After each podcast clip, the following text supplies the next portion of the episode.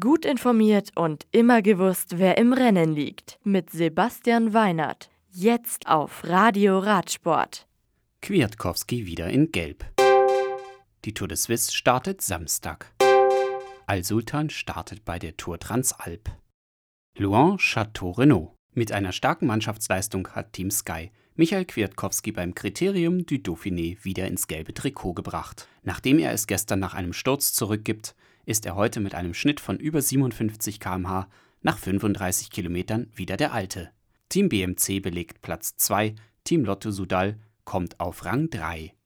In der Gesamtwertung führt Kwiatkowski mit 3 Sekunden vor Gianni Moscon und 9 vor Jonathan Castroviejo. Morgen geht es von Chezé-sur-Aire auf die nächste 181 Kilometer lange Bergetappe. Auf dieser sind drei Bergwertungen zu nehmen, eine bei der Bergankunft in Lens-Saint-Vercourt auf 1409 Metern. Frauenfeld. Der Auftakt der Tour de Suisse 2018 am kommenden Samstag ist ein Teamzeitfahren über 18,3 Kilometer. Es folgen ein Rundkurs und eine Klassiker-Etappe am Sonn- und Montag sowie eine mittelschwere Etappe und drei Bergankünfte. Auf der achten Etappe in Bellinzona gibt es wieder einen Rundkurs sowie auf der neunten und letzten Etappe ein Einzelzeitfahren über 34 Kilometer. Insgesamt sind 1212 Kilometer zurückzulegen. Die Veranstalter sprechen von sonnigem Wetter in der Schweiz.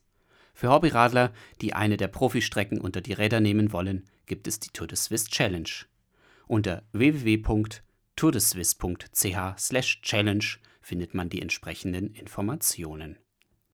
Brixen die beiden ehemaligen Ironman-Weltmeister Faris Al-Sultan und Thomas Hellriegel starten als Zweierteam bei der Tour Transalp. Europas größtem Jedermannrennen über 18 Gebirgspässe. Die Tour Transalp 2018 startet am 24. Juni in Brixen und endet nach 827 Kilometern und fast 18.000 Höhenmetern am 30. Juni am Gardasee. Das Radio für Radsportfans.